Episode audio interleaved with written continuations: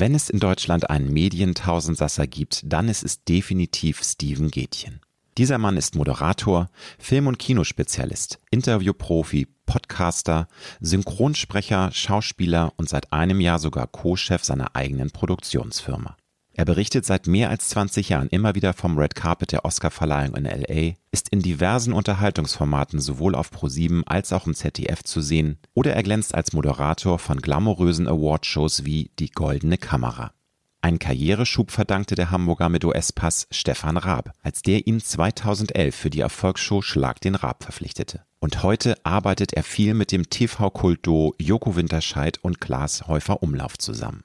Ich spreche mit Steven über sein tiefes Grundvertrauen, dass am Ende alles gut wird. Über Blender, Wichtigtour und verlogene Kollegen im Medienbusiness, exzessive MTV-Partys in den 90er Jahren und darüber, warum er sich auch im Alter von fast 49 Jahren noch immer wie ein kleiner Junge im Süßwarenladen fühlt. Wenn du wissen möchtest, warum Steven sich selbst und das Leben, das er führt, immer wieder kritisch hinterfragt, er auch noch im Alter mit viel Neugierde und Offenheit durchs Leben gehen möchte und wieso er mit Anfang 30 noch einmal bei seinen Eltern einziehen musste, dann ist diese Folge für dich.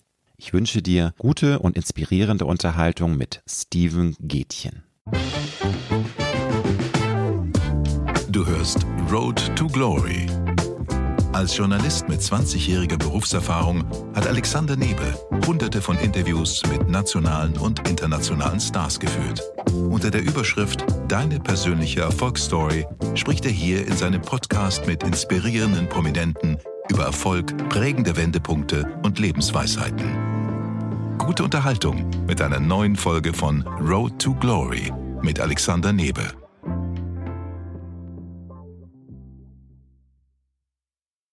Lieber Steven Gätchen, herzlich willkommen in meiner Wohnküche. Ja, vielen herzlichen Dank. Das ist eine traumhafte Wohnküche. Ich habe so eine Wohnküche noch nie gesehen. Na, nun das ist ja eine übertreib mal nicht, Mensch. Nee, und so sauber. ja, weil die Putzfrau oder Zugehfrau, die war gestern Zugehfrau. da, deswegen sieht das so gut hier aus. okay, Lieber. aber das heißt, ihr könntet sogar vom Boden essen. Wir so. könnten momentan vom Boden essen. Ich hätte sogar ein bisschen Sushi bestellt. Aber oh, ich glaube, du, bist, ja, du bist ja immer so durchgetaktet. Ich bin ja froh, dass es heute geklappt hat. Ich kann das ja mal ein bisschen petzen. Wir haben schon den dritten Anlauf und heute beim dritten Anlauf, da funktioniert weil Steven ist so durchgetaktet dass er überhaupt nicht mehr weiß, wie er seine ganzen Termine nee, noch das, koordinieren das ist muss. manchmal echt doof, aber das, auf der anderen Seite muss man ja sagen, du bist positiv hartnäckig ja. und lässt nicht locker und das genau. ist dann ja auch, genau. glaube ich, dein, äh, deine Charakterstärke du, ich, dann. Ich bin der Pitbull. Ich bin's ein, ein lieber Pitbull, sagen wir es mal so. Ein Pitbull? Pitbull. Ich, ah, cool. ich weiß, aber Ich überlege gerade, was ich für ein Hund wäre. Nein, um Gottes Willen. Also okay. ein Pitbull bin ich, ich bin eher so ein Chihuahua. Chihuahua? ich bin ganz lieb. Chihuahua.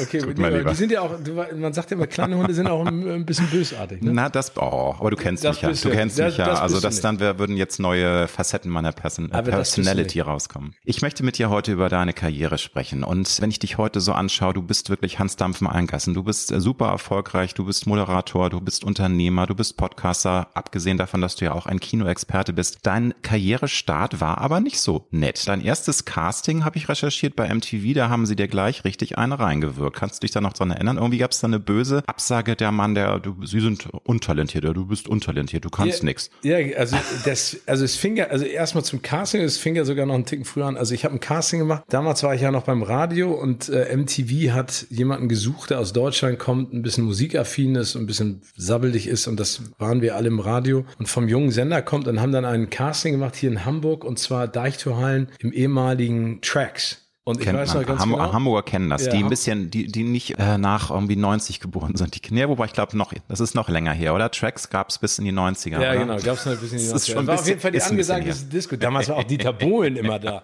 Nee, und äh, da hatten sie so ein Zelt vor die Tür gestellt und die Aufgabe war, dass du in einer Minute dich vorstellst. Ja, auf Englisch ja, ja. und irgendwas Tolles erzählst. Das war ja damals immer gang und gäbe. Äh, je kürzer, desto besser. Ist ja heute leider beim Fernsehen auch zeitweise so. Und ich habe mich dann in dieses Zelt gestellt und ich weiß gar nicht mehr, was ich gesagt habe. Es war auf jeden Fall ein totales Desaster. Aber Grund unter anderem auch für dieses Casting war, dass mein Bruder und ich ein halbes Jahr vorher ein Bewerbungsvideo aufgenommen hatten.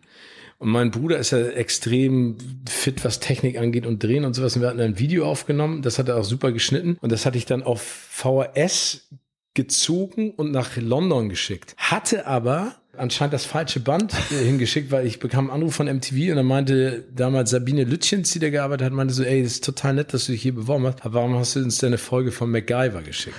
Also dann, Ups. und dadurch hatte sie mich, glaube ich, noch auf der Uhr unter ja, dieses ja, Radio und hat mich okay. zum Casting eingeladen. Ja. Habe ich was erzählt und der damalige Castingchef Shelby Taylor hat mich dann angerufen und meinte so, ey, komm doch mal vorbei, wir gehen mal ein bisschen spazieren um die Alster und meinte dann von vornherein, ey, du bist völlig untalentiert, ne, vor der Kamera. Also mach dir da mal überhaupt gar keine Illusionen, hat keinen Sinn.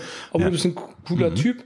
Hast du nicht Bock bei MTV anzufangen? Und dann habe ich gesagt, ja, logisch, das war ja das Größte, was damals das gibt. ja nicht zu vergleichen mit heute. Ne? Und dann meinte ich so, ja, gerne. Und dann bin ich, war ich bei Radio Bremen, bei, bei so einem Nachrichtensender, nicht bei Radio Bremen, beim Nachrichtensender in Bremen und bekam dann ein paar Wochen später einen Anruf. Und dann meinte er so, willst du jetzt anfangen? Habe ich gesagt, ja. Und dann meinte so, ja, es war ja, glaube ich, ein Dienstag, dann musst du Freitag in London sein. Und dann bin ich abends noch nach Hause gefahren aus Bremen zu meinen Eltern, habe mich da in den Garten gesetzt und meinte so, was soll ich denn machen? Meinte mein Vater, ey, logisch, gehst du nach London und gehst zu MTV, ist doch eine super Gelegenheit. Wenn es scheiße ist, kommst du wieder zurück. Und hm. the rest is history. Nein, ist es nicht. Aber, das, aber ne, äh, du hast dann ja den Job, hast nicht den Job vor der Kamera, sondern du bist dann sozusagen in der Redaktion von MTV gelandet und hast das oder was, was hast du genau gemacht? Genau, es hm. gab so Morning äh, Shows, Awake on the Wild Side und sowas. Dafür habe ich geschrieben und dann bin ich irgendwann reingerutscht, dass sie mich dann reingeholt haben, dass ich Regie führen sollte bei einzelnen Sendungen und dann habe ich bin ich in die Nachrichten reingerutscht und dann habe ich sozusagen die englisch-deutschen Nachrichten übernommen für MTV als Redaktionsleiter und dann irgendwann ist jemand krank geworden und dann hat Christian Ulm gesagt, setz doch mal den Gätchen vor die Kamera und dann bin ich vor die Kamera gegangen und dann. Und dann, wie du schon sagst, dann hat sich das alles irgendwie ergeben. Ne? Und dann war es ja so, dass du Anfang der 2000er ähm, ja erstmals dann auch die Oscar-Verleihung, also nicht die Oscar-Verleihung, um Gottes Willen. Also das wäre so das wäre cool, geil ne? gewesen, ne? Ja, Schöner, freudscher Versprecher, aber du hast am Red Carpet, also für ProSieben moderiert, hast viele Promis vor die Kamera geholt. Du hast auch eigene Showformate gehabt. Es war ein großer Hype um dich. Und dann hast du aus, nach eigenen Bekunden irgendwann gemerkt, du landest in so einer Sackgasse, weil eben leider auch dann teilweise Formate nicht so funktionierten, wie es geplant war. Also erstmal lief es richtig mega und dann kam so Bam der erste ähm, Schlag in die Magengrube. Wie, wie war das damals für dich? Das ist ja, glaube ich, dann schon auch eine Achterbahnerfahrung, die man da macht. Ja, total. Also ich glaube, man muss da ja immer Butter bei der Fische lassen. Ne? Ich bin dann ja von MTV zu Pro7 gegangen wie die Jungfrau zum Kinde ja. und war auf einmal, keine Ahnung, so so der Nachwuchsmoderator und dann haben sie mich in relativ viele Formate gesteckt. Ich habe damals einfach auch extrem viel geackert und gearbeitet, was ich damals, immer noch ich wollte sagen, das genau, ja was ich immer noch tue, aber ich glaube, das große Problem und da hole ich dann vielleicht einen Ticken weiter aus. Oh, hm, alles Ticken weiter aus, Entschuldigung, das war der hm. Tisch in der Wohnküche. ähm, ich glaube, das Problem an diesem Business ist ja und das weißt du ja selber, die wird ja kontinuierlich immer suggeriert, guck nicht zurück und reflektier nicht, sondern guck immer nach vorne. Was ist dein nächster großer Erfolg? Und jetzt könnte der super Durchbruch kriegen. Und ich glaube, ab einem bestimmten Punkt verlierst du dann so ein bisschen mal die Ruhe oder die Standfestigkeit oder auch die Fokussierung auf das, was du eigentlich willst. Und ich habe damals Tough gemacht, das war ein super Erfolg. Dann habe ich die Oscars gemacht, das hat super Spaß gemacht. Dann kam The Mole, der Maulwurf dazu. Hm. Dann habe ich Speed Time is Money dann gemacht. Dann hast du noch vor Boyard gemacht, glaube ich. Ja, alle möglichen Dann habe ich ein Format gemacht, das auf Sat 1 und Pro 7 lief zum ersten Mal in der Geschichte des Senders, dass jemand beides machen durfte, was total toll war. Nur ich habe gemerkt, ich war in so einem Hamsterrad. Dann war mm. ich auch nicht richtig happy, privat und irgendwie kam da das eine zum anderen und ich und dann merkst du eben auch so, du hechelst am Erfolg hinterher, den du ja gar nicht richtig greifen kannst. Es ist total schwierig in diesem Business ja vorauszusehen, was funktioniert und was nicht. Es ist ein wahnsinnig schnelles Business und ähm, auch teilweise gnadenlos und das ist glaube ich auch heute gnaden noch gnadenloser als früher, oder? Also ich glaube, das oder na gut, in den 2000ern wurden ja auch Formate dann relativ schnell abgesetzt als wenn sie nicht funktioniert. Ich glaube, ich glaube, das Problem ist, dass keiner die Geduld hat. Ich glaube, dass, dass es ja nicht nur daran liegt, ob ein Format nicht funktioniert oder funktioniert, sondern es liegt ja auch häufig daran, dass du dem Zuschauer auch die oder der Zuschauerin die Möglichkeit geben muss ja auch erstmal ein Format anzunehmen, um zu verstehen, wer ist die Person. Ne? Also du kannst ja nicht kontinuierlich neue Formate durchprügeln und neue Gesichter, sondern du brauchst ja auch ein bisschen das Gefühl, okay, ich guck's mir an. Wenn du dir die Historie anguckst, ob das Wetten das war oder keine einer wird gewinnen, das sind ja alles Formate, die ja langsam homogen entstanden und gewachsen sind. Frank Elzner sagt ja immer noch, Wetten das hat ein Jahr lang nicht funktioniert. Das ZDF hatte nur nichts anderes. Mhm. Ist natürlich heute Da gab es eben, damals gab es genau. auch nur drei Sender. Genau, und heutzutage hast du ja hunderte von Sendern und, Streaming, und tausende ne? von, genau, genau, genau, das ist Aber halt, trotzdem hm, wünsche ich mir hm. manchmal einfach den Mut und die Eier, hm. was einfach fehlt. Ne? Also ich hm. glaube, dass auch viele in Entscheidungspositionen, ob Mann oder Frau, gar nicht die Möglichkeit haben, zu sagen, ich boxe jetzt das Format durch. Die Bully-Parade, auch ein super ja. Beispiel. Ich glaube, drei Saisons hat das auch nicht funktioniert und jetzt ist es Kult. Und das war, glaube ich, einfach das Problem. Und ich habe mich so ein bisschen selber verloren. Ich glaube, ich wusste hm. einfach selber auch gar nicht mehr, was ich machen will. Du hechelst dann und dann ist es alles super und das macht total Bock. Und dann haben mein Bruder und ich halt gesagt, komm, wir gehen nach Amerika, da wir ja beide die amerikanische Staatsangehörigkeit haben und versuchen es da. Da war das noch nicht so unbedingt am Bröckeln jetzt in Deutschland im Sinne von, was passiert jetzt? Ich hatte mich nicht so super verstanden mit meinem damaligen Chef bei TAF, der wollte andere Sachen machen mit Britta und mir und dann haben wir einfach gesagt, wir hören auf. Das war ja auch super und dann bin ich nach Amerika gegangen und da haben sich dann im Prinzip, glaube ich, die Weichen gestellt, dass man auch realisiert, wie funktioniert dieses Business und auf wen kannst du zählen und wer ist wirklich Freund und wer ist Feind und wer sabbelt nur. Um das nochmal zu präzisieren, also du bist in die USA gegangen und hast damals für den US-Entertainment-Sender E äh, moderiert, genau. das ist richtig. Du hast es aber auch so gesehen, einfach mal raus aus dieser Hamsterrad-Geschichte, einfach mal so ein, so ein, das Gehirn mal durchpusten, neue Impressionen, neue Eindrücke tanken. Würdest du sagen, das ist dann auch ein ganz essentieller Wendepunkt in deinem Leben gewesen, in die USA zu gehen, weil sich eben dann auch sehr, sehr viele Dinge darauf aufgebaut haben? Oder wie siehst du das jetzt im Rückblick? Also, weil das ist ich ja auch schon eine Entscheidung. Also zu sagen, ich habe hier eine Karriere, die funktioniert, aber irgendwie läuft das nicht so, wie ich mir das vorstelle. Es ist mir alles zu viel und zu diffus. Ich brauche irgendwie einen Restart. Und das war ja auch die richtige Entscheidung, wie man es jetzt sieht. Also im Nachhinein ist es immer einfach zu sagen, ich würde alles genauso machen wie damals, wenn man weiß, was danach kommt. Ich mm. glaube, es war genau der richtige Schritt. Ich glaube, ich hätte mich im Nachhinein oder würde mich immer noch darüber ärgern, wenn ich diese Gelegenheit nicht genutzt hätte. Vor allen Dingen, weil wir gesagt haben, wir sind amerikanische Staatsbürger, wir können da arbeiten. Ich bin in der Unterhaltung groß geworden und immer noch macht mir das unfassbar viel Spaß. Mein Bruder ist Schauspieler. Da passt das natürlich, wenn du ins Unterhaltungsmecker gehst. Natürlich. Dazu muss ich sagen, war das aber auch so, dass wir beide für uns Brüder einfach eine wahnsinnig geile Zeit intensiv verbracht haben miteinander, die uns sehr, sehr gut getan hat. Uns als Geschwistern, wir haben ja noch einen dritten Bruder, also uns als Familieneinheit. Auf der anderen Seite habe ich mich da auch nicht tot gearbeitet. Das wäre nämlich meine nächste Frage gewesen. Also es war schon so ein guter Mix. Du hast hast da wirklich dann auch das Leben genossen, also als auch als junger Mann in LA, da will man natürlich auch mal das krachen lassen, viel erleben, viel Spaß haben und äh, die Arbeit war auch geil, aber es war jetzt nicht der Hauptfokus. Also das war schon so eine gute Balance. Nee, damals, ich glaube, es war für mich einfach der Versuch, um zu gucken, würde ich da bleiben wollen. Ne? Also mhm. an dem Punkt war es ja nicht, dass ich gesagt habe, ich limitiere das auf ein Jahr, sondern für mich war die Entscheidung, funktioniert's da? Ich glaube auch im Nachhinein, und das hat nichts mit Arroganz zu tun oder mit Selbstüberschätzung, sondern ich glaube, wäre ich da geblieben, und das ist ja mittlerweile 20 Jahre her, hätte ich da auch eine Karriere schaffen können. Ich treffe ja auch immer noch welche, mit denen ich damals zusammengearbeitet habe bei E-Entertainment, die jetzt, keine Ahnung, bei NBC, CBS arbeiten. Ob ich das Potenzial gehabt hätte, lasse ich jetzt mal dahingestellt sein. Aber da ist die Hierarchie eine andere. Aber es war zumindest gut, mal zu sehen, wie das System auch funktioniert. Mhm. Ich hätte mhm. etwas anders gemacht, wenn ich es nochmal machen würde. Und zwar wäre ich nicht nach Hollywood gezogen. Das ist schon echt anstrengend. Ne? Ich glaube, ich wäre irgendwann an die Küste gegangen. Es ist irgendwie so ein Mecker. Alles zieht's an, wobei es ja auch das klassische Hollywood heute gar nicht mehr gibt. Hollywood hat sich ja mehr oder weniger überall verteilt auf der Welt. Natürlich gibt's da auch noch Dreharbeiten, aber es wird weniger. Also es passiert ja eigentlich überall auf der ja, genau, Welt. Also Hollywood bezeichne ich jetzt eher so Sunset und Hollywood mm, Boulevard, genau, also die Ecke und Fairfax und Melrose. Ja, ja. Und das war schon ein bisschen anstrengend. Also das war einfach von den Leuten her schwierig. Es war auch extrem schwierig, Kontakte zu knüpfen, also mit Amerikanern, weil das ist ja eine unfassbare Fluktuation. Ne? Alle gehen dahin, weil sie alle irgendwas in der Entertainment-Industrie machen wollen. Deswegen sind sie auch nur auf ihren eigenen Vorteil bedacht. Also es geht nur darum, who are you, who you know, what you earn. Ne? Weiterhin, das ist, glaube ich, hat sich nie geändert, war immer schon so. Und war denn das, wo du diesen Schritt gewagt hast, mit deinem Bruder in die USA zu gehen, auch so ein Punkt, wo du tatsächlich auch mal in dich reingehorcht hast und dich gefragt hast, was will ich jetzt wirklich im Leben? Also was möchte ich beruflich? Das so eine Art Weichen. Ja, gut, das ist, glaube ich, eine Reise. Wir alle stellen uns immer wieder diese Frage. Aber damals, vor 20 Jahren, hast du das tatsächlich dich äh, gefragt oder warst du, da warst du ja noch jünger, du warst in den 20ern. Wie war das? Also ich glaube, damals rückblickend hatte ich drei Jahre pro sieben hinter mir. Ich hatte eine Wohnung, ich hatte keine Ausgaben, ich habe gutes Geld verdient. Und das wäre der Schritt gewesen, zum damaligen Zeitpunkt zu sagen, ich kaufe mir eine Wohnung, ich investiere in irgendwas Vernünftiges.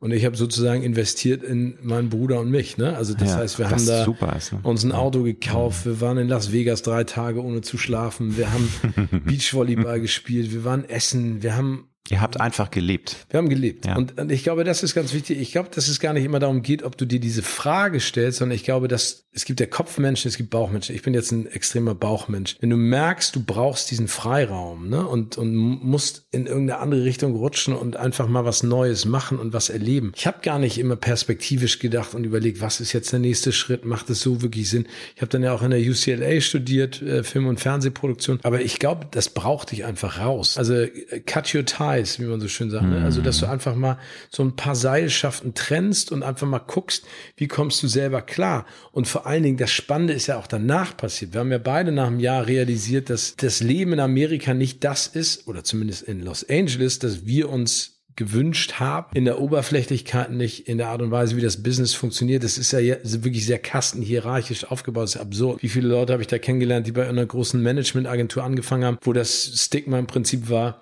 Du machst es ein Jahr, dann bist du da. Zwei Jahre, dann bist du da. Drei Jahre bist du da. Nach fünf Jahren bist du in irgendeiner Führungsposition. Urlaub gibt's ja für die auch gar nicht. Wenn nee, das ist Hardcore. Das kann man Das ist wirklich Wir hart, sind ne? so verwöhnt hier. Wir sind wirklich verwöhnt. Und dann zurückzukommen und zu realisieren, also ich habe für mich realisiert in diesem Jahr, dass ich gerne weiter das machen möchte, was ich jetzt immer noch machen darf. Aber spannend ist halt, zu sehen, wer dann von den Menschen, die gesagt haben, ey, mach das, ruf mich an, melde dich, bleib in Kontakt, dann auf einmal an deiner Seite steht. Und das sind nicht viele gewesen. Also ich sag mal, eigentlich im Prinzip keiner. Weil du bist dann, sagst du ja selbst, nach einem Jahr zurückgekommen und es war dann tatsächlich erstmal wieder ein richtiges, also es war ein Kraftakt, sich wieder da ähm, auch, auch mit dem Fuß reinzubekommen. Ja, das ist richtig. Also du musstest, du musstest im Grunde wieder fast von null anfangen, obwohl du ja schon sehr viel hier erreicht hattest, bevor ja, du in die USA total. Du, mhm. ich bin bei meinen Eltern wieder eingezogen, was ja mit Ende 20 auch nicht unbedingt die das ist, haben was bestimmt du dir Ach wohl, ich glaube, nee, Anfang erst fanden die Sky, oder? Also vor, wenn Nein, du, wenn die fahren ist cool. Ich glaube, also man muss dazu sagen, meine Eltern haben uns immer unterstützt. Ich hoffe, ich bin selber mal ein so verständnisvoller Mensch wie meine Eltern mit dem, was ich da auch teilweise fabriziert habe. Aber mein Vater und meine Mutter haben natürlich logischerweise gefragt, worauf wartest du denn, dass sich jetzt jemand anruft und du irgendwie vor die Kamera siehst? Habe ich immer gesagt, ja, aber ich kann doch jetzt nicht hinter der Kamera anfangen. Und wie wirkt das denn? Du stellst dir dann halt so tausend Glaubensfragen und das ist natürlich totaler Quatsch und Bullshit. Und dann kriegst du irgendwann eine Chance, ne? Und dann gab es die Disney Filmparade, die irgendwie an mich herangetragen wurde, ob ich die moderieren möchte. Und da habe ich mich dann echt so ein bisschen wieder reingebissen und habe einfach gemerkt, wie viel Spaß mir das macht. Und ich glaube, und auch das wieder sage ich einfach mit der Weisheit eines älteren jungen Mannes.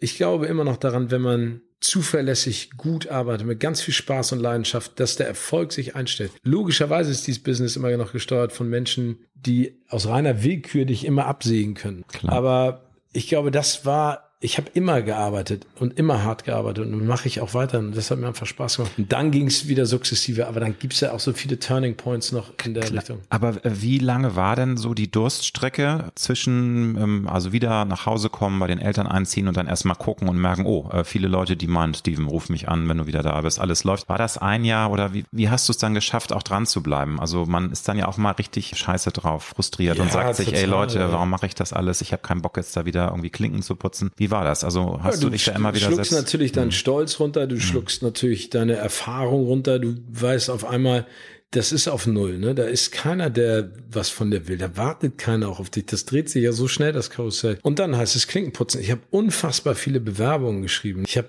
äh, ganze Booklets noch zu Hause. Dann habe ich überlegt, gehst du doch wieder nach Amerika und versuchst es da, weil ich hier keine haben will. Dann habe ich mir überlegt, aber was hast du hier, ne? Also das Leben besteht ja nicht nur aus dem, was ich beruflich mache, sondern vor allen Dingen, was du auch privat machen kannst. Meine Eltern leben in Hamburg, meine Geschwister leben in Hamburg, meine ältesten, besten Freunde leben in Hamburg, die ja am Ende, egal was ich gemacht habe in den letzten jetzt bald 49 Jahren, den ist es ja Latte.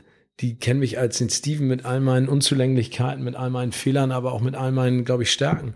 Und das ist ja das, was dich am Ende definiert und das ist ja auch das, was am Ende das Leben lebenswert macht. Hattest du denn dir zwischenzeitlich auch eine Frist gesetzt? Also von wegen, ich bewerbe mich jetzt noch irgendwie ein halbes Jahr und dann überlege ich mir wirklich Plan B und mache irgendwas hinter der Kamera oder weil du hast ja auch schon so viel Potenzial gehabt, dass du auch in andere Richtung hättest gehen können. Also du hättest ja nicht unbedingt jetzt weiter so mit, dem Moderieren und mit dem vor der Kamera arbeiten müssen. Das wäre ja Also erstmal danke für, für, das Kompliment, dass du da so viel Potenzial in mir siehst. Ja, das ist äh, da, du hast, ich meine, das sieht man ja auch heute, was du für Potenzial hast, weil du ja auch viele weitere Standbeine hast. Da komme ich ja, ja noch zu. Ne? Also generell. Ja, danke. Nee, also äh, du sprichst einen ganz mhm. wichtigen Punkt an. Ich glaube, dass, also so ging es mir und das finde ich schön, dass du das sagst. Ich glaube, ich wäre weiter in diesem Kreis an Selbstmitleid und oh, passiert denn endlich mal was drin rumgeschwommen, hätte ich mir nicht eine Deadline gesetzt. Also ich glaube, dass man dann irgendwann ganz klar sagen muss, so, jetzt ist mal Schluss. Ne? Jetzt gibst du nochmal Vollgas und sagst dir einfach sechs Monate und dann passiert etwas oder es passiert nichts. Und das habe ich dann gemacht. Und, und das war, glaube ich, auch gut, um diese Eigenmotivation zu machen und auch diesen Druck aufzubauen, zu sagen, dann musst du es einfach cutten. Das ist ja wie mm. dich in der Beziehung trennen. Mm. Auch das ist immer schwer, weil man nie den richtigen Zeitpunkt finden wird. Aber ich glaube, diesen Druck, also das hat mir zumindest geholfen, zu sagen, so entweder jetzt oder ganz. Und ich habe, ich hätte alles gemacht. Ich glaube, das ist ja das Schöne, dass wenn, wenn du an einen Punkt kommst, wo du weißt, ich kann mir vertrauen und ich fange an, in der Bäckerei zu arbeiten oder ich schule um auf Banker oder ich verkaufe Immobilien oder ich werde Tiefseetaucher oder sowas. Und an dem Punkt war ich irgendwann. Und, das war wirklich total gut auch. 2011 ist ja nun ein sehr wichtiges Jahr in deiner Karriere, weil da kam dann die Anfrage von Stefan Raab. Der hat dich angefragt als Moderator von Schlag den Raab. Eine Kultshow, die es in abgewandelter Form heute immer noch gibt, in Form von Schlag den Star. Das kam einfach aus dem Off oder hatte sich das irgendwie angebahnt schon oder kam einfach der Anruf von Stefan? Magst du das mal erzählen? Wie war das? Weil das ist ja nicht ganz unwichtig für deine Karriere gewesen. Das ist definitiv äh, eins meiner absoluten Highlights und ich bin Stefan dafür immer noch dankbar, dass er mir das Vertrauen damals geschenkt hat es kam im Prinzip so, dass ich dann wirklich viel gearbeitet habe, aber ja nie komplett im Rampenlicht stand. Also alles, was groß war, wo sie jemanden brauchten, der oder eine Person brauchten, die das dann trägt, die Show, ging immer an mir vorbei. Ne? Ich habe dann Sachen gemacht wie das Sommermädchen oder Gülschans Traumhochzeit. Mhm alles Sachen, die ich im Nachhinein, glaube ich, nicht nochmal so machen würde. Aber, aber, Oscar hast du weiterhin am Red Carpet moderiert damals Oscars habe ich noch weiter gemacht. gemacht. Dann gab es ne? aber auch mhm. Breaks, weil dann mhm. irgendjemand da saß, der gesagt hat, nee, das soll jetzt Boris Becker machen oder Anke Engelke oh, oder was weiß ich.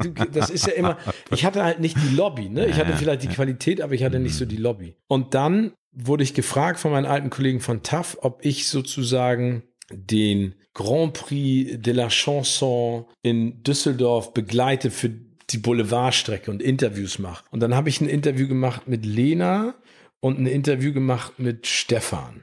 Und ich weiß noch, dass ich dann abends auf der Veranstaltung war und da ist mir ein Lametta-Ball, das klingt jetzt absurd, ein Lametta-Ball, den die immer rausschießen im Finale, mhm. der ist nicht aufgegangen, sondern der ist halt Schneeball groß und der ist mir ins Auge geknallt, aber richtig volle Luzi, ne? Das ist dann hat mich so ein bisschen ausgenockt, ich konnte nichts mhm. sehen war noch nachts in der Augenklinik oh und bin dann ins Hotel zurückgekommen mit so einem Eye-Patch und sowas und hatte dann so ein paar aus der Crew gesehen und war aber alles gut. Und dann bin ich nach München geflogen, weil ich einen Termin hatte, um da was vorzustellen und saß in Unterföhring am Bahnhof. Und dann hat mein Telefon geklingelt und es gibt nur zwei Menschen oder es gibt nur eine Person, die mich anonym anruft und das ist meine Mutter. Und da stand anonym drauf. Und ich bin rangegangen und dachte, das ist meine Mutter. Und dann meinte die Stimme am anderen Ende so, hallo, hier ist Stefan. Und dann meinte ich so, welcher Stefan? Ja, Stefan Raab. Und dann war ich so, wow. Und dann meinte er, ja, ey, vielen Dank. Ich wollte mich nochmal erkundigen, wie es dir geht und so. Ich habe das mit deinem Auge gehört, ist dann alles okay? Und ich so, ja, ja, alles super. Und ich fand es total nett. Also ich hatte überhaupt gar keine Gedanken, dass da jetzt diese große Frage kommen würde. Und dann meinte Stefan,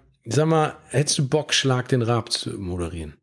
Und dann dachte ich, willst du mich verarschen oder was? Und dann meinte er so, nee, ich verfolge dich schon die ganze Zeit. Ich finde super, was du auf den Teppich machst und so und dass du dich privat da ja auch total zurückhältst, mhm. dass du das als Arbeit siehst und das, das Interview hat Spaß gemacht und Lena fand das auch cool. Und dann habe ich gesagt, ey, logisch. Er meinte, ja, super, dann moderierst du die erste Show in zwei Wochen und meinte, jetzt ruft dich jemand an wegen der Verträge und ProSieben so meldet sich auch. Ne? Und ich so, oh, Alter, und ich wusste überhaupt nicht, was passiert ist. Habe ich einmal kurz meine Managerin angerufen, einmal kurz privat zwei Telefonate gemacht und habe gesagt, so, ich mache jetzt das Handy aus, weil ich fliege jetzt nach Hause, weil das man muss ich erst mal erstmal verarbeiten. Und dann kam ich in Hamburg an am Flughafen, ich weiß nicht, ich mache das Handy an und es machte bum, bum, bum, bum, bum, bum, bum, bum tausend Leute, die mir gratuliert haben. Und, und da muss ich jetzt noch mal was sagen. Es gibt Menschen, die ich sehr schätze für ihr Urteil. Ich, es gibt viele Menschen, die ich sehr schätze für ihre Treue, für ihre Gradlinigkeit und für ihre Wertschätzung meiner Arbeit. Aber, und das betone ich auch nochmal, aber, ich habe auch SMS von so vielen Menschen bekommen, die geschrieben haben und die alle in Führungspositionen sitzen, mit denen ich vorher viel gesprochen habe, die gesagt haben, wir haben es immer gewusst, du bist zu höherem geboren und das passt perfekt.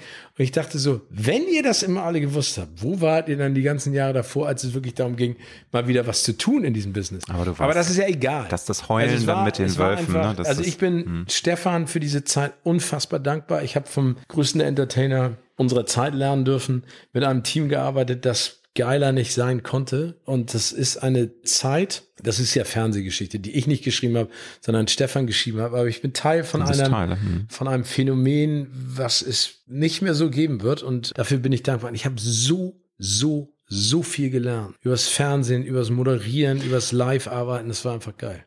Also du würdest schon sagen, das hat tatsächlich dich dann auch beruflich geprägt. Also das war ähm, nicht nur die Chance deines Lebens, die du ja auch genutzt hast. Ich meine, es wäre ja auch schön blöd gewesen, wenn du gesagt hast, du Stefan, lass mal lieber, ne? Ich möchte nicht. Das war die beste Schule überhaupt, würdest du sagen. Also da hast du, warst du wie so ein Schwamm, der ganz viel aufgesaugt hat. Also ich glaube, es gibt ja immer Etappen im Leben, ne? Also ich glaube, MTV war damals du bist ins kalte Wasser geschmissen worden und die haben gesagt, entweder lernst du schwimmen oder du gehst unter. Und so ist das dann halt auch gewesen. Ich meine, die waren alle zwischen 20 und 30. Das war einfach, das kann man sich heutzutage nicht vorstellen. Mhm. Das war das, der geilste Sender der Welt. Das waren die coolsten Leute, die da überhaupt gearbeitet haben. Du standst in der Kantine neben Marilyn Manson und Keanu Reeves und Mariah Carey hat da kurz ein kleines Konzert gegeben. Du bist auf die hippesten Partys gekommen. Ich meine, ich habe da Dinge gesehen und erlebt, die, die, die werde ich meinen Kindeskindern erzählen irgendwann.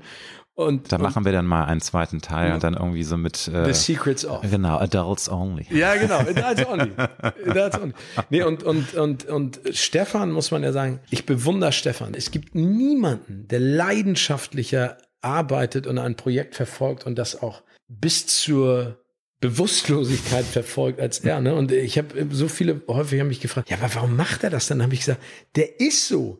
Der wollte halt gewinnen, dem war das scheißegal. Und das war das Tolle. Aber dann auch alles zusammen, dass du, also was mich diese Zeit gelehrt hat, ist Nummer eins, Ohren, Augen auf, alles aufsaugen, alles mitnehmen, aber auch, wie wichtig Teamwork ist. Die Menschen hinter den Kulissen, ob das die Gästebetreuer waren, die Redaktion, die Leute, die Spiele erfunden haben, die Leute, die die Spiele gebaut haben, Ton, Licht, Regie, alles, Bildmischung, die waren alle top. Und das war so geil. Und das ist, glaube ich, dieses Phänomen, das ist wie im Fußball. Du kannst halt Lionel Messi haben, Cristiano Ronaldo. Aber wenn der Rest nicht funktioniert, dann wirst du nicht Weltmeister. Dann, dann so das wirst aus. du nicht hinkriegen. Und das haben die einfach geil gemacht. Und ich glaube, ich konnte unter Beweis stellen, dass ich eine Sendung führen, leiten und insofern kontrollieren kann, dass sie nicht aus dem Ruder schlägt. Und dass ich mich auch behaupten kann gegen jemanden, der ein wirklich klares ich wollte sagen, ja, ja, also Stefan ist da ja für auch legendär und ich meine auch wie, also man muss ja sagen, er ist ja auch voller Siegeswillen. Also er war ja richtig mit, also wie du sagst, Wahnsinn, was er da für Energie reingesetzt. Er wollte ja auch immer gewinnen bei diesen Spielen, ne? Und hat, hat sich geärgert wie nix, wenn das nicht funktioniert. Das war ja schon teilweise dachte aber man, wow, der hat ja richtig Blut gewittert, ne? Und wollte unbedingt ja, aber, da aber das ist ja, aber das ist ja genau, das, das ist ja genau das. Ich ja, glaube, ja. das klingt jetzt auch so philosophisch, aber ich glaube, dass wenn du etwas wirklich willst und leidenschaftlich dahinter stehst, dann überträgt sich das auch auf jeden. Weil wie häufig ist Stefan in eine Show eingestiegen und du hast gesagt, was, wie häufig haben wir Spiele geprobt und Stefan ist dann ja immer erst zur Show gekommen, der wusste ja nicht, was passiert. Und Stefan hat alles anders gemacht. Also wir haben 100 Varianten dieses Spiels geprobt und Stefan hat die 101. gefunden, die wir nicht im Kopf hatten, wo wir alle im Nachhinein gesagt haben, ja logisch, genauso, also dieses analytische, klare Denken. Und das hat so einen Bock gemacht. Ich meine, wir hatten alle, jede Emotion, ne, von Wut, Hass, Trauer, Freude, Spaß. That's Entertainment. Das, das war auch der Grund, glaube ich, das Erfolgsrezept. Vor allem, es war auch nichts vorhersehbar und es genau. konnte sich ein Spiel komplett drehen. Also wir, ich habe es auch mal sehr gerne Ja, gesehen. ich meine, es gibt also Spiele, weiterhin. wenn du die heutzutage Leuten erklärst, Ringing the Bull, du musst einen Ring über den Haken schubsen, sagen alle, der dauert drei Minuten. Das ja, haben ja. wir eine Stunde zehn gespielt. Und das war an Dramatik nicht zu überbieten. Oder das Spiel 15, mhm. dieses Plotball, den du selber auffangen musst. Also, ja, dann geht's halt um eine Million oder zwei ja. oder drei. Also im Nachhinein, um deine Frage mhm. zu beantworten, das war mit Sicherheit die beste Schule, die ich hätte jemals haben können. Nun heißt es ja immer, wenn du dran bleibst, wenn du diszipliniert bist, wenn du dir den Arsch aufreißt und arbeitest und wirklich fleißig bist, dann klappt's auch. Aber Was würdest du sagen von deiner persönlichen Erfahrung? Wie bleibt man denn dran? Wie kann man sich immer wieder auch zur Disziplin selbst äh, konditionieren und sich selbst auch aufbauen? Weil das Leben ist nun mal nicht stromlinienförmig und man kriegt immer wieder eins vor den Latz. Was würdest du mit deiner Erfahrung sagen? Wie kann man so diese Kraft, Stärke, Disziplin und auch das Dranbleiben vielleicht auch trainieren? Also ich kann ja nur sagen, was, glaube ich, was ich gelernt habe in den, in den Jahren. Ich glaube, ganz wichtig ist, dass man lernen muss, Nein zu sagen. Das konnte ich ganz lange nicht. Die haben mich rausgeklingelt nachts aus dem Bett. Ich habe Urlaube abgesagt kurz vorher, weil die mich dann irgendwie genötigt haben oder nicht genötigt, weil ich das Gefühl hatte. Steven, du musst uns retten. Genau, ich bin äh, ne, ich bin einen Tag nach Neuseeland geflogen, um da einen Tag zu drehen und wieder zurückzufliegen, war völlig im Arsch. Ich glaube, das ist ganz wichtig. Ich glaube, die Prämisse ist immer und darum geht's ja eigentlich. Findest du etwas, was dich begeistert und was dir Spaß macht, was dir eben auch über nicht so schöne Zeiten hinweg hilft. Und das habe ich. Und klar, im Nachhinein dieses, jemand knockt dich aus und du stehst wieder auf und was er nicht umbringt, macht einen nur härter und jeder muss mal die Kehrseite der Medaille sehen, das ist alles Quatsch, wollen wir alle nicht. Nö, ich wollte es auch nicht. Aber es gehört leider dazu. Ich ja, glaub, klar, ich glaube, das gehört in diesem Business vor allen Dingen mm, dazu, wo so mhm. viele Egos unterwegs sind und wo so viele Dickstrahlpisser auch Quatsch erzählen, entschuldigt. Auch viele, viele Blender. Es sind einfach viele ganz Leute viele mit ganz Blender. wenig Talent, die es aber so bunt rausputzen, dass sie irgendwie sich durchwursteln, ja, muss genau. man ja sagen. Und das ne? ist aber, mhm. das sehe ich dann, es ist genauso wie der Türsteher früher vom Tracks. Das sind einfach auch ganz häufig Idioten gewesen, die dann da standen und ihre Machtposition genutzt haben, um dir das Gefühl zu geben, du bist einfach ein kleiner Wurm. Mhm. Und davon gibt es einfach im, im, im Medienbusiness immer noch genügend Leute. Aber, also ich glaube, wichtig ist, Nein sagen zu können, etwas finden, was einem ganz viel Spaß und Freude bereitet. Mir macht es so viel Spaß, weil es so abwechslungsreich ist, weil es so wahnsinnig viele Dinge gibt. Aber auch, weil ich frei bin, also frei arbeiten hat auch viel Druck, weil wenn ich nicht arbeite, verdiene ich kein Geld. Auf der anderen Seite habe ich die Freiheit, auch mir Dinge anders einzuteilen und das genieße ich sehr. Und ja, ich lerne einfach ganz, ganz tolle, interessante Menschen kennen. Aber ich fange eben auch an, viel mehr zu hinterfragen. Und ich glaube, was das Aller, Allerwichtigste ist, und darauf bin ich stolz und glücklich, dass ich einfach eine Familie habe und Freunde habe, denen das, was ich mache, völlig egal ist. Die dich auch dann einfach erden, dass du nicht so ein ja, Circle hast, die immer wieder auch sagen, Mensch, Steven, ne? Du bist der Allertollste. Ich glaube, das ist mal ganz gut, dass man auch mal so wieder ein bisschen runterkommt, wenn man. Ja, genau, aber ich glaube auch, auch gar nicht, dass ich mhm. ausstrahle, dass ich, also logisch, wir sind alle Narzissten, die in diesem Business arbeiten. Es wäre auch eine Lüge, wenn ich nicht sagen würde, dass ich das toll finde, wenn mich jemand lobt oder schätzt oder ich Applaus Ja, oder wenn dich Fans erkennen, wenn du angesprochen wirst, oder? Ich meine, manchmal nervt es, glaube ich, auch tierisch, Nein, das, aber ich, das gehört dazu. Auch das, aber da, auch das gehört dazu. Klar. Und es ist ja die Frage immer, wie gehe ich darauf ein, ne? Wenn es im privaten Umfeld ist, dann sage ich auch mal, entschuldige, aber du siehst ja gerade, ich bin hier, aber das kann man alles freundlich machen. Ich finde, mhm. das, das sollten die Leute auch akzeptieren. Aber jetzt habe ich den Faden verloren. Also ich glaube, es ist einfach wichtig, dass man sich darüber im Klaren ist, dass dieses Business manchmal anstrengend sein kann. Aber ich würde nicht sagen, dass man komplett diszipliniert sein muss mhm. und die ganze Zeit hart arbeiten soll, sondern ich glaube, dass man Ziele haben sollte, dass man, dass man mit offenen Augen rumgeht und wenn man Glück hat, jemanden findet, der einen vielleicht auch mal an der einen oder anderen Stelle an die Hand nimmt und einen ein bisschen leitet und führt und einem sagt, wohin es geht.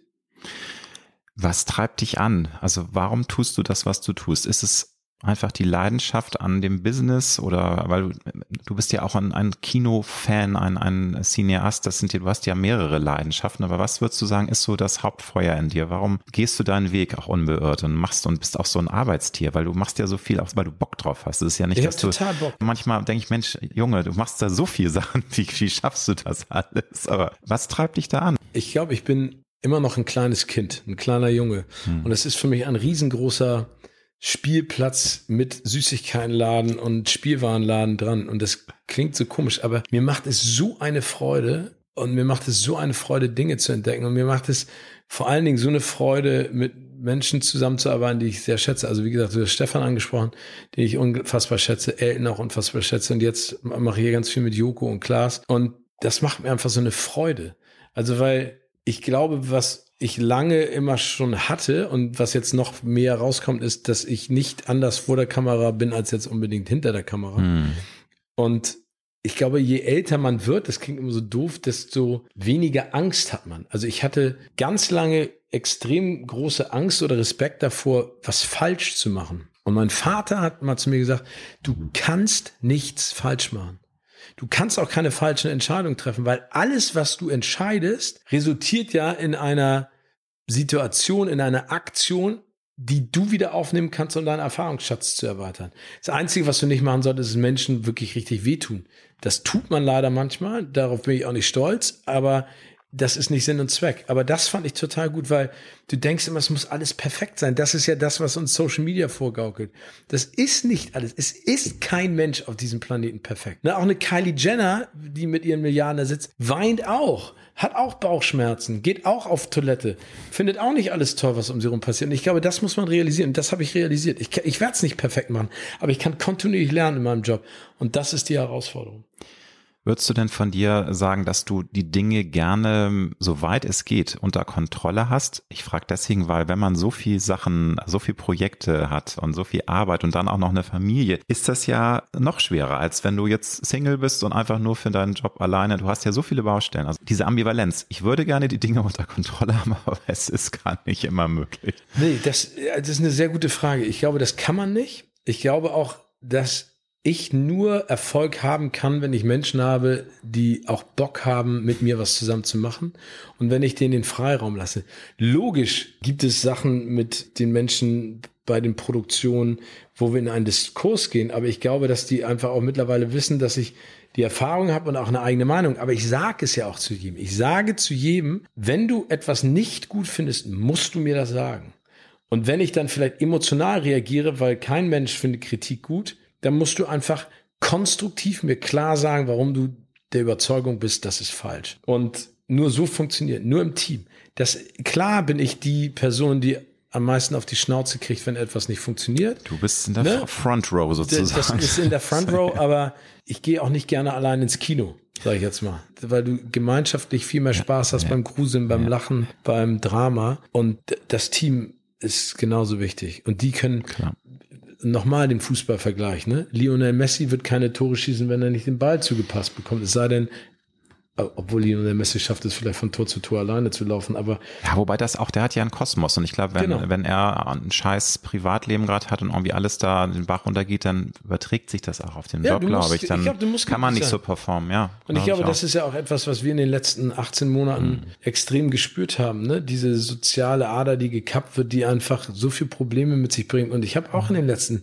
Monaten in der, in der in den Phasen des Lockdowns und auch in der Situation, in der wir immer noch sind, mir die Frage gestellt. Und guck mal, ich werde nächstes Jahr 50, ne? Das ist age is The nothing five. but a number. Ja. Du, aber es gibt ein Leben nach 50. Ich sitze hier ja auch noch. Es ist nein, ja, ich, das ist, es nein, nein, ich, das Leben war mit Augenzwinkern. Aber, aber, nee, aber ich weiß, aber ja. trotzdem stellst du dir einem bestimmten Punkt irgendwann die Frage, und das muss nicht mit 50 sein, kann auch mit 40 mhm. oder mit 30 sein, wie soll das weitergehen? Willst du wirklich zurückblicken mit 75 oder 80 oder 85 oder 90? Ich hoffe, dass wir alle so alt werden.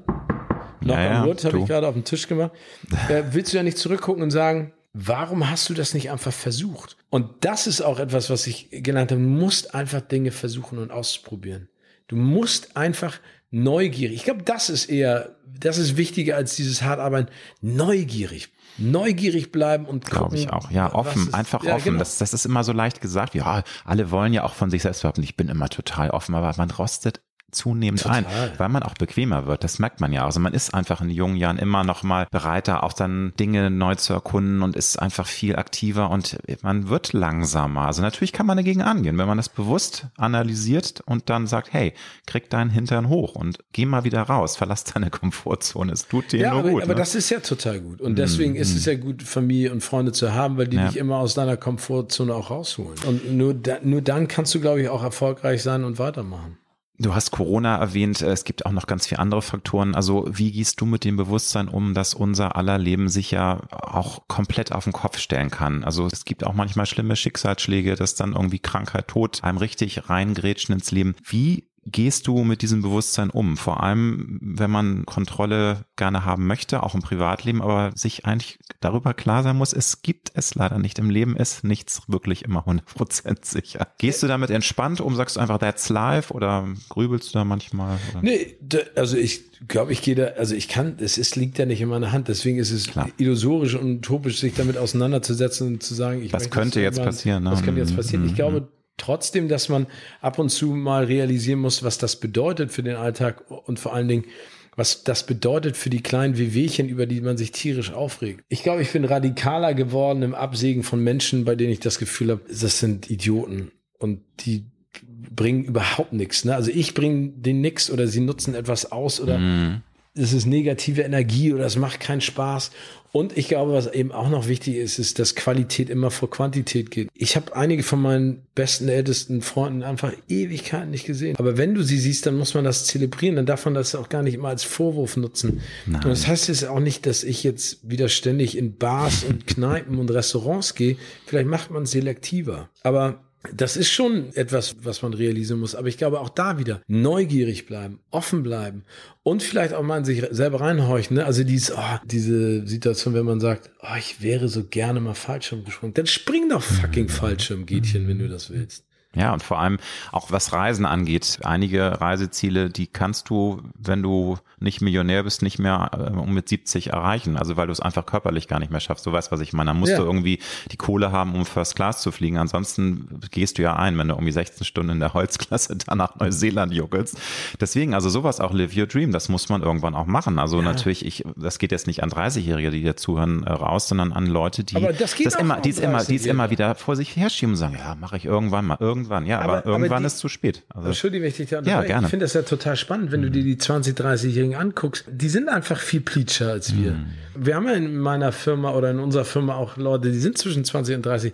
Die sitzen da nicht und sagen, oh, jetzt habe ich einen Job gefunden, den mache ich 40 Jahre, sondern die sagen, ja, guck ich das halt nur zwei Jahre. Mhm. Und dann mache ich ein Sabbatical und mhm. mache Work and Travel oder dann mache ich was ganz anderes. Sind viel offener. Ne? Ja, also aber das ist ja mhm. genau der Punkt. Ich sage äh, allen, ob der 10 ist, 12, 30, 70, 80, 90, Bleibt neugierig, bleibt offen, überlegt euch, was ihr machen wollt, weil das Leben ist einfach zu kurz und es kann, du kannst es nicht kontrollieren. Und ich glaube, das ist ja auf der einen Seite was Spannendes und ich sehe es eher positiv, als dass es etwas Negatives ist, aber ich habe einfach Lust am Leben. Ich finde es einfach cool. Das kann man äh, nur an alle auch als Appell geben. Also äh, seid dankbar, dass ihr auf dieser Welt seid, auch wenn die Welt manchmal ein Mist, ein Scheißhaus ist, muss man leider auch sagen. Ups, böses Wort, also ein, ein furchtbarer Ort. Das, äh, man kann, man kann, genau. Ich, ich schneide. Scheißhaus, sag ich nochmal. dass man manchmal sagt, was geht hier ab und äh, kriegt die Menschheit das noch irgendwann mal auf dem Zettel, aber ein anderes Thema. Insofern einfach live your dream und genießt dieses, diese Welt, auch die immer noch unfassbar schön ist, auch wenn einiges oder sehr viel tatsächlich nicht gut läuft. Bist du ein Mann, der äh, auch sich noch klare Ziele weiterhin setzt, weil du hast sehr viel erreicht. Also viele wären damit zufrieden, darauf will ich hinaus. Bist du aber jetzt auch, auch wenn du jetzt sagst, du wirst nächstes Jahr 50, bist du ein Mann, der immer noch brennt und sagt, nee, ich habe noch so viel Bock auf andere Sachen? Oder wird das langsam ruhig, dass du sagst, ach nee, ich habe ja jetzt hier nur so auch keine Ahnung, Familie und Job und läuft und irgendwie pflanze ich noch einen Baum, Haus wird gebaut, so diese ganze Sachen von der Bucketlist. Also, ja, also das ist jetzt das Klischee, ne? Also das nein, nein, ich aber, weiß, ich weiß, was du Nee, ich habe total Ziele noch. Mhm. Ich habe auch äh, äh, noch Hunger. Also ich bin jetzt nicht nicht satt. Ich genieße das, was ich machen darf und das macht mir sehr viel Spaß und wenn man Erfolg hat, ist es natürlich alles auch manchmal ein bisschen einfacher. Klar. Es gibt viele Sachen, die ich immer noch doof finde, dass wir in einem in einem Business arbeiten, das sich Medien nennt und Kommunikation äh, sich auf die Fahne schreibt, aber wo am wenigsten zwischenmenschlich kommuniziert wird, wie es, glaube ich, kein anderes Business kennt. Das wundert mich manchmal. Aber ich habe Ziele. Aber ich, ich glaube, ich bin jemand, und das habe ich von meinem Bruder gelernt, mit dem ich in Amerika war, ich bin jemand, der, der die nicht ausformuliert, weil das Problem ist ja, es kann ja auch manchmal nur ein Traum sein, es kann ja auch nur Quatsch sein. Und du wirst ja dann immer an den Formulierungen gemessen. Und das finde ich doof. Und das baut einen Druck auf, den ich nicht brauche. Ne? Sondern ich warte einfach, dass das passiert. Ein Freund von mir in Amerika, bei dem wir damals auch gewohnt haben, der hat immer gesagt, du musst Mind-Boomerangs rausschmeißen. Oh. Also die ganze Zeit mit deinen Gedanken und deinen Ideen schmeißt du die einfach raus. Und manchmal dauert's eine Woche, manchmal dauert's 20 Jahre, bis er wieder zurückkommt. Aber der kommt das zurück. Das ist ein sehr cooles Bild. Und das habe ich, ich mhm. schmeiß die ganze Zeit immer so mein Boomerangs. Weil ich will auch gar nicht immer meinen meinen Kopf mit zu viel Quatsch belassen, aber ich denke immer so. Ja, du hast ja schon genug, an, äh, genug Dinge, die in deinem Kopf, glaube ich, rumschwirren. Nun ist es so, dass wir ja alle auch Rückschläge verdauen müssen. Es gibt immer mal wieder äh, Dinge, wo man sich mega reinfuchst und, und da brennt man für. Man möchte, dass das äh, zum Fliegen kommt und dann wird's nichts. Wie verarbeitest du sowas? Bist du das, bist du ein Mann, der das eher mit sich selbst dann ausmacht oder sprichst du mit deinem Inner Circle drüber? Also wenn du mal richtig richtig enttäuscht bist von, dann, beruflich? Ich habe früher viel mit mir selber ausgemacht, das ist nicht gesund. Ich glaube, man muss immer mit anderen Leuten drüber sprechen. Ne, also ich nenne mal ein Beispiel. Als diese Ryan Gosling-Geschichte passiert ist bei der Goldenen Kamera, habe ich mir natürlich im Nachhinein echt den Kopf in vielerlei Hinsicht zermartert und gedacht, was hättest du anders machen können? Ne? Hättest du es ahnen können? Dann habe ich mich über einige Dinge geärgert, die im Umfeld passiert sind. Es gab ja auch leider Gottes sag ich mal, Dinge, die Menschen passiert sind, die nicht das gemacht hätten, was sie machen sollen. Und ich hatte keinen Bock, und das habe ich, glaube ich, noch nie so gesagt, ich hatte keinen Bock, Zirkus Halligalli zu gucken, wo sie angekündigt haben, dass es diese Zusammenfassung gibt, weil ich innerlich mhm. echt so zerrissen war zwischen, was wirft das für ein Licht auf mich wie komme ich da weg? Habe ich was falsch gemacht? Was Darf ich passiert? das nochmal kurz für Leute, die es jetzt nicht so, auf dem Zettel haben? Also das war so, dass ein Doppelgänger von Ryan Gosling bei der Goldenen Kamera sozusagen auf der Bühne war und da auf eine, also das musst du bitte nochmal einordnen, damit es auch Leute Ach so, verstehen. Genau. Also es sollte eine Goldene Kamera ja, geben ja. für Ryan Gosling genau. für La La Land. Mhm, mhm. Der war aber nie existent, also nie nee. da, sondern Joko und Klaas haben einen Doppelgänger dahin Die geschickt. haben das sozusagen inszeniert. Genau, der, es war ein Prank, ein genau, Prank. Ein Prank, ein Bäckermeister aus München, der dann die goldene Kamera geklaut hat. Der aber auch tatsächlich sehr ähnlich dem Ja, so also 15 Kilo schwerer war, aber äh, er hatte, er hatte zumindest einen Hauch von ihm. Ja, genau. Nein, und das hat dann für einen riesen Skandal gesorgt und alle haben sich echauffiert. Auch da war das mm, Business mm. wieder extrem unehrlich zu sich selber. Ja. Aber ich wollte Joko und Klaas nicht gucken, Zirkus Halligalli. Und dann hat eine mir sehr wichtige nahestehende Person gesagt, guck sie doch einfach an. Mhm. Was soll denn da jetzt passieren? Ich habe sie angeguckt, es ist nichts passiert. Mhm. Es war nicht dramatisch. Ich habe ja auch im Nachhinein nichts falsch gemacht. Da, ah, trotzdem, hast du dann so ein Grummeln im Bauch verspürt, als es dann soweit war, oder warst du dann einfach Klar, fein damit? Ich war also total nervös. Sich selber anzugucken, ja, ja, ist ja immer unerträglich.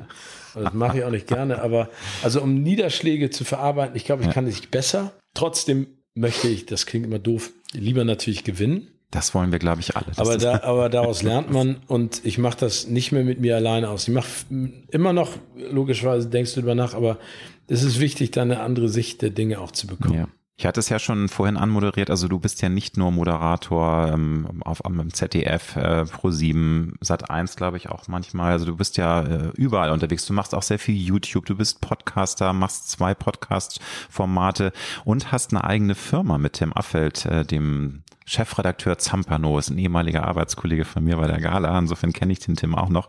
Ähm, hast du die Elbgorillas ähm, oder Elbgorilla heißt die Firma, mhm. Entschuldigung, Elbgorilla gegründet. Da will ich jetzt nicht so ins Detail gehen, weil wir leider nicht so viel Zeit haben, aber wenn man so viele Spielfelder hat im positiven Sinne, du sagst, du bist wie so ein Junge im Süßwarenladen und, und bist begeistert von den Möglichkeiten, wie teilst du dir deine Kraft da eigentlich ein? Weil du bist, du hast ja so viel Verpflichtung, du musst so viel Sachen machen, allein der Podcast, ich merke es ja bei mir selber, jede Woche so eine Folge zu produzieren, das ist schon Arbeit. Und dann noch die tausend anderen Sachen. Wie machst du das? Verrat es mir bitte. Woher nimmst du diese so, Also Nummer eins, ein gutes Team. Nummer ja, zwei, ja. sich besser organisieren, was ich immer noch nicht richtig hinkriege. Und Nummer drei, da hat LeBron James was Geiles gesagt, den ich ja auch bewundere, den NBA Super Basketballspieler, der gesagt, Müdigkeit ist nur a state of mind. Du kannst es, kannst es selber beeinflussen. Wenn du dir sagst, ich bin müde, dann bist du auch müde. Wenn du sagst, ich bin nicht müde, bist du nicht müde? Also ich schlafe ehrlich gesagt durch meine familiären Verhältnisse und durch mein Berufsumfeld und das Reisen hin und her und ich versuche wirklich alles so zu komprimieren, dass wenn ich arbeite, arbeite ich und wenn ich Privatleben habe, das funktioniert nicht immer dann nee, Privatleben. Gut. Aber auch das ist ja ist was Wunderbares, aber auch das äh, ist ja, ähm, also wäre anders, wenn du jetzt einfach nur eine Partnerin hättest und äh, irgendwie Happy Time, eine Familie ist was Geiles, aber das ist ja auch kräftezehrend. Ja, natürlich, ja nicht drum aber, das, reden, aber da kriegst du auch eine Menge zurück. Klar, ne? Klar. Also mhm. ich sag mal so, ich brauche nicht mehr viel Schlaf, mhm. was schon ein Riesenvorteil ist. Und mir macht es einfach richtig Spaß. Also das ist ja das Komische also wenn es mir keinen Spaß machen würde und ich jeden Morgen aufstehen und sage so, oh Gott, jetzt musst du da wieder hin, dann wird das total in die Hose gehen. Aber dadurch, dass mir so viel Spaß macht, habe ich auch die Energie. Und wie gesagt, ich arbeite mit tollen Leuten zusammen. Aber so, dass mal ab und zu der Gedanke aufblitzt, warum habe ich das jetzt auch noch übernommen? Weil du hast ja gesagt, früher konntest du nie Nein sagen. Ich, das hast du gelernt.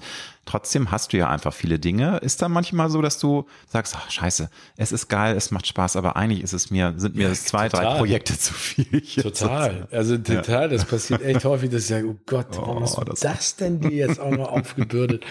Und, dann bin ich und jetzt zum Beispiel so, dieser podcast Nein, nee, das freut mich ja, dass wir es endlich auf die Reihe kriegen, aber dann denke ich immer so, ja. warum?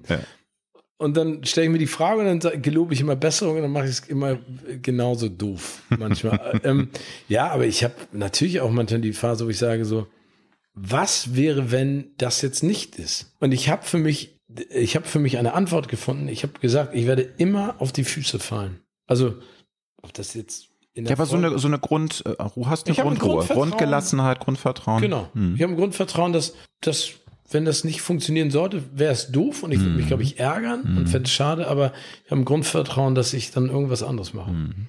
Du hast es schon gesagt in unserer Branche, wir sind alle, natürlich möchten wir auch gefallen, wir sind alle sehr sensibel, viele sind aber auch auf Akro, es ist ein sehr hartes, roughes Business und man kriegt auch manchmal richtig auf die Zwölf. Wie bist du damit umgegangen, wenn man dich immer mal wieder richtig hart angegangen hat, also auch ungerecht, also wenn da so Sprüche kommen, oh, der geht hier schon wieder am roten Teppich, der hat ja keine Ahnung, wo du sagst, äh, wenn jemand Ahnung hat, dann ich, mach doch deine Hausaufgaben.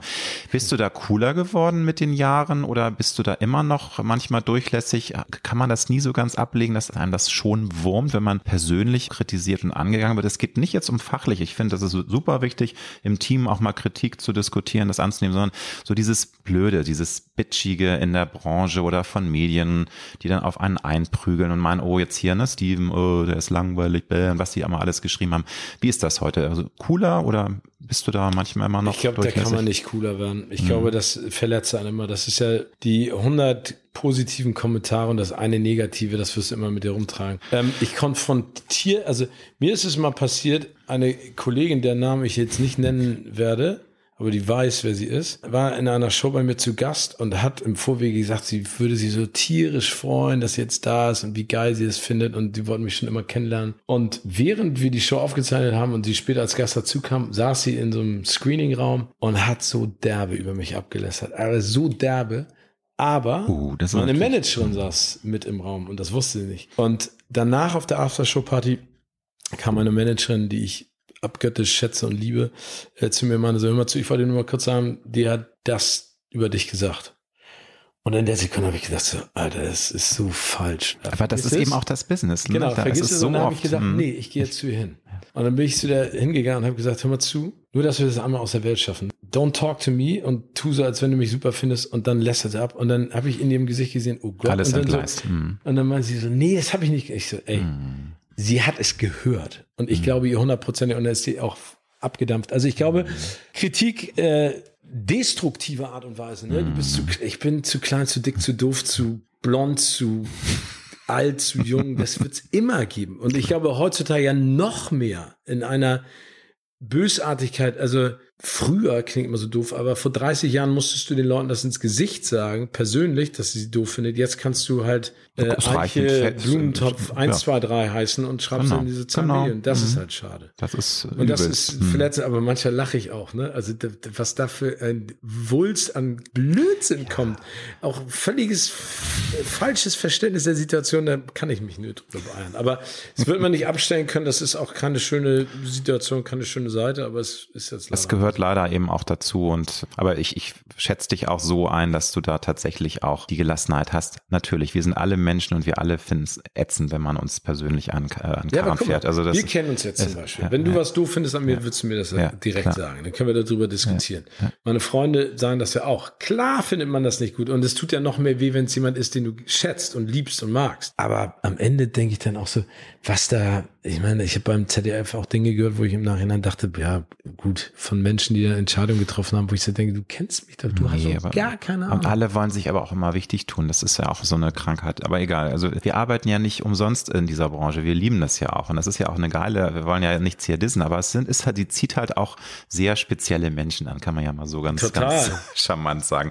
Wie gehst du denn mit Menschen um, die dich so wirklich enttäuscht haben, privat oder beruflich? Bist du da auch konsequent und kappst das dann? Ja. Oder bist du auch einer, also ich frage dich, weil mein Mann, äh, Peter, den kennst du ja auch, der ist ein Bewahrer und der kann zwar auch sehr hart sein und auch einen Cut machen, aber er versucht dann trotzdem irgendwann auch wieder dann äh, vielleicht ähm, eine Versöhnung hinzubekommen und er ist dann doch ein Bewahrer und ein Mensch, der auch gerne so sich an alte Zeiten erinnert. Aber wie, wie ist es bei dir? Kannst du das finde ich ja toll. Ich bin ja, ja auch ein Nostalgiker. Ne? Ich mag ja auch alte ja. Zeiten, aber es gibt ja bestimmte Situationen, in die man gerät und dann gerät man aneinander und dann ist das mm. auch doof. Mm. Aber ich cutte da ganz klar. Ich will ja. mich mit so einem Quatsch nicht belasten und auch habe auf so einen Ballast keinen Bock. Mm. Und es gibt einfach Leute, über die ich mich total freue, wo ich vielleicht auch nicht so zuverlässig bin in der Erhaltung unserer Freundschaft. Aber hm. wie gesagt, auch da geht es ja um Qualität, Qualität und Quantität. Ja. Gerade ne, wenn man eben so busy ist und so einen mega Terminplan hat, da ist es halt umso wichtiger, dass man eben auch dann, dann enge Freunde hat, die es aber auch akzeptieren, dass man eben auch mal nicht Zeit hat. Ich glaube, das ist ganz wichtig, dass die eben auch wissen, hey, der Steven meint es nicht böse,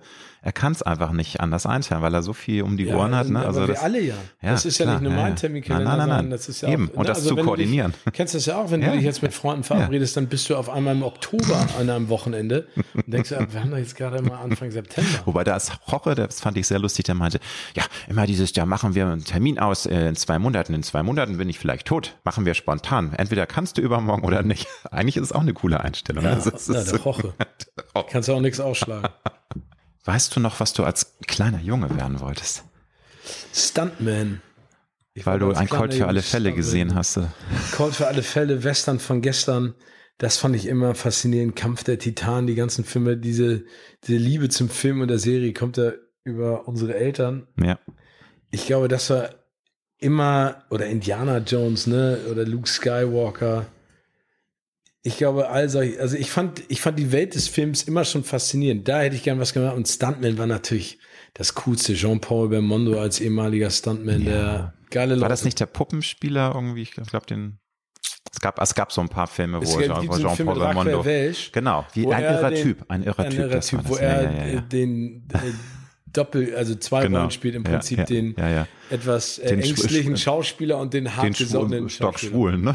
Ist er? Ich glaube, Ja, genau, genau, der, der, der ekelt sich vor Raquel Welch, was ich nicht verstanden habe damals, weil das war, glaube ich, die schärfste Frau auf diesem Planeten. Du bist ja in den USA geboren und hast die ersten drei Lebensjahre dort gelebt.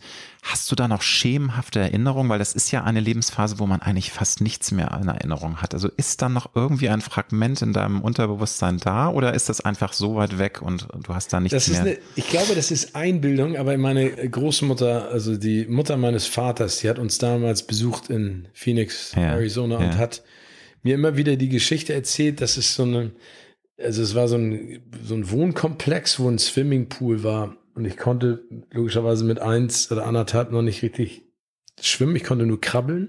Und sie meinte, das war so ein, so ein ganz rauer Boden und ich bin immer wie ein Weltmeister drumherum gekrabbelt und hab sie immer gefoppt. Und ich hab komischerweise dieses Bild dieses Pools vor Augen, dieses, dieses relativ karge Bild eines grau umrandeten Pools und ich immer rumschreibe und sie hat immer gesagt, ich habe sie gefoppt, ich bin immer ganz nah am Beckenrand und wenn sie dann hochgeschreckt ist, bin ich wieder weg. Und sie hat gesagt, ich bin jeden Morgen mit ihr dann spazieren gegangen, immer an so einem Haus und da stand im Fenster eine kleine verblichene Plastikkatze, die ich total großartig und faszinierend fand. Und sowas hat sich einfach eingeprägt in deinen. Ja, ich glaube, dass also weil meine Großmutter konnte einfach so unfassbar bildlich, visuell und bunt Dinge beschreiben und umschreiben und das ist so ein bisschen hängen geblieben. Schön. Ich finde es deswegen spannend, weil ich kann mich nicht mehr an die ersten drei Jahre, nur zwei Sachen haben sich eingeprägt. Ich bin gegen eine Scheibe gerannt, deswegen habe ich eine Narbe auf der Stirn. Das war irgendwie mit drei auf Mallorca. Und ich habe äh, ein rohes Ei fallen lassen. Und das hat mich auch nachhaltig negativ beeindruckt. War es mir natürlich mega peinlich, weil ich habe mit dem Ei so rumgespielt. Und natürlich auf den Teppich und meine Mutter war not amused. Und das sind so Dinge, die prägen ja, sich einfach. Ne? Leider negative Dinge. Ne? Also es wäre schöner, wenn ich so was Positives in Erinnerung ja, hätte wie du. Ne? ich, glaube, ich glaube, das kommt dann mit dem Alter. Dann erinnerst du dich an ganz viele kleine Absolut, dann wird der ganze Bockmist ausgeblendet. Ja. Hast du ein Lebenskredo? Die Frage stelle ich im Grunde jedem äh, meiner Gesprächspartnerinnen und Partner, weil es unglaublich spannend ist, wie die Reaktionen sind. Viele sagen, ah, naja, meinst du jetzt so Poesiealbumsprüche? Aber nein, also ich finde, es gibt ja manchmal auch so ein Credo, so ein Motto, was einen durchs Leben auch trägt. Also wie man auch so seine Lebenseinstellung ähm, zusammenfassen kann. Ich glaube, es gibt da ein Wort, Lebe im Englischen Live Life to the Fullest mm. ist vielleicht ein bisschen zu pathetisch. Ja, die, ich ist, glaube, ist halt Hollywood. Glaube, lebe das, und genieße. Ich mm. glaube, das ist total wichtig. Mm. Anthony Hopkins, ne, einer der ja. größten Schauspieler unserer Zeit, hat gesagt, wir verbringen so viel Zeit, uns darüber Gedanken zu machen, was andere Leute denken, welche Diät ich machen muss, wie viel Sport ich treibe. Ich meine so, esst doch, hm. trinkt doch, geht durchs Leben, ne? Denkt immer to dran. Toller Spruch, ne? Springt ins Wasser, äh, setzt euch in die Sonne, ne? Und, genau, setzt ja, euch in die Sonne, so ein toller, to, so ein toller Spruch. Und ja. genau das ist der hm. Punkt. Hm. Sich manchmal, aber auch da, dazu gehört, man muss ja nicht immer alles machen hm. müssen. Ich glaube, das ist auch die, die falsche Einstellung. Ne? Also ich hatte jetzt einen Job letzte Woche, da hat mich die Crew gefragt, ob ich abends noch äh, auf ein Bierchen zu denen ins Hotel komme. Da lag ich irgendwann um halb zehn da und habe gesagt, nee, Und am nächsten Morgen habe ich es auch nicht bereut. Vor 20 Jahren hätte ich dann vielleicht gesagt, vielleicht hast du deine Party verpasst. Ich glaube, man kann nicht alles machen, aber man muss bewusst. Was tust du denn aktiv für dich, wenn du mal Zeit hast? Hast du ja fast nie, aber so für deine Gesundheit, für Fitness, nimmst du dir da ganz bewusst auch mal so ein Zeitfenster, dass du sagst, so Steven, jetzt ist die Quality Time, jetzt, wenn es nur mal irgendwie ein, ein Power-Nap ist oder irgendwas, nimmst du dir das ganz bewusst oder sagst du, oder ist das bei dir doch so schwer, weil du so durchgetaktet bist? Ich kann überall schlafen, überall Power-Naps machen. Also das ist ehrlich gesagt total cool. Das hilft mir auch immer sehr. Aber Sport war schon immer eine ganz wichtige Komponente in meinem mhm. Leben als Ausgleich. Aber sowas wie Golf oder sowas, das ist noch nicht so meine Welt oder habe ich noch Da nicht bist so du auch noch ein bisschen. Wobei es gibt ja auch schon 30-Jährige, die Golf spielen. Es gibt Jungs, die aus unserem ja. größeren Freundeskreis, die alle schon lange Golf spielen, aber das ist noch nicht so mein Ding. Ich muss was Auspowerndes machen. Ich muss meinen Körper mm. und meine Muskeln spüren mm. und mein muss ich, ich liebe, es klingt total doof, aber ich liebe es beim Sport zu schwitzen. Ja, das, dann habe ich das Gefühl, ja, so richtig, ne? also, so richtig, schwitzen, also richtig schwitzen. so, mm, ja, ja. Das ist super. Und was machst du da? Also du joggst oder bist nee, ich hab, ich, ich, hab, ich mache ganz viel Boxtraining, mhm. habe ich gemacht. Mhm. Das mache ich total gerne. Aber also wie gesagt, Sparring nicht. Laufen ist nicht mein Ding. Schwimmen liebe ich. Ich habe jetzt Downhill Mountainbike mal was gemacht im Urlaub. Das liebe ich total. Klettern. Also so, wo ich so merke, das fordert meine Sinne und meine komplette körperliche Anspannung. Was ist für dich der Schlüssel für ein gelungenes Leben? Und gelungenes Leben ist für mich einfach, dass du in dir ruhst, dass du Zufriedenheit verspürst, dass du auch Glück verspürst. Was sind da für dich die Essenzen, die Schlüssel, um das äh, so ein Leben auch leben zu können? Reflektieren, also auch mal zurückgucken und schauen, was man geschafft hat. Also Selbstreflexion, ne? Selbstreflexion. Mhm. Sich auch die Frage stellen, ob das so, wie man es gerade macht, richtig ist. Also sich selber hinterfragen, neben der Selbstreflexion. Neugierig bleiben, Nein sagen können und vor allen Dingen Spaß haben und genießen. Und wenn du drei Adjektive benutzen müsstest, um dich selbst zu beschreiben, oder einfach drei Worte, die einen Hauch von dem Steven Gätchen beschreiben. Klar, der Mensch ist viel komplexer, man kann dafür drei, reichen drei Worte nicht aus, aber irgendwie, wo du sagst, that's me, das zeichnet mich aus oder das ist ein Teil meines Charakters. Bedingungslos, was Freundschaften angeht und was den Job angeht, leidenschaftlich, was den Job angeht und mein privates Leben und kindsköpfig. Schön. Weil das äh, kann man auch, äh, finde ich, nicht oft genug als Appell rausgeben. Seid mal albern, seid kindlich und lasst das Kind in euch raus. Die Welt ist hart genug und ja, das ist das, das Geilste und das, das ist so, so was Tolles, aber viel zu selten leider. Die letzte Frage, lieber Steven. Wenn du deinem jungen Ich, dem 18-jährigen Steven heute mit dem, was du heute geschaffen hast und mit der Lebenserfahrung, die du inzwischen getankt hast, einen guten Rat mit fürs Leben geben solltest, was würdest du dem sagen?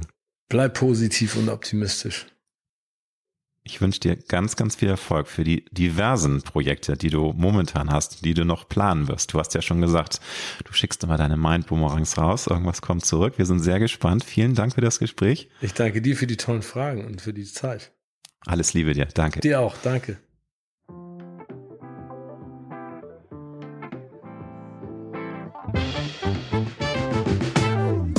Das war Road to Glory. Wir hoffen sehr, dass es dir gefallen hat. Wenn du auch zukünftig keine Folge verpassen möchtest, dann abonniere jetzt diesen Podcast. Wir freuen uns, wenn du ihn weiterempfiehlst und auf Apple Podcast bewertest. Du hast Anregungen oder Vorschläge für zukünftige Gäste? Dann schreibe bitte an mail at alexander-nebe.com. Bis nächste Woche.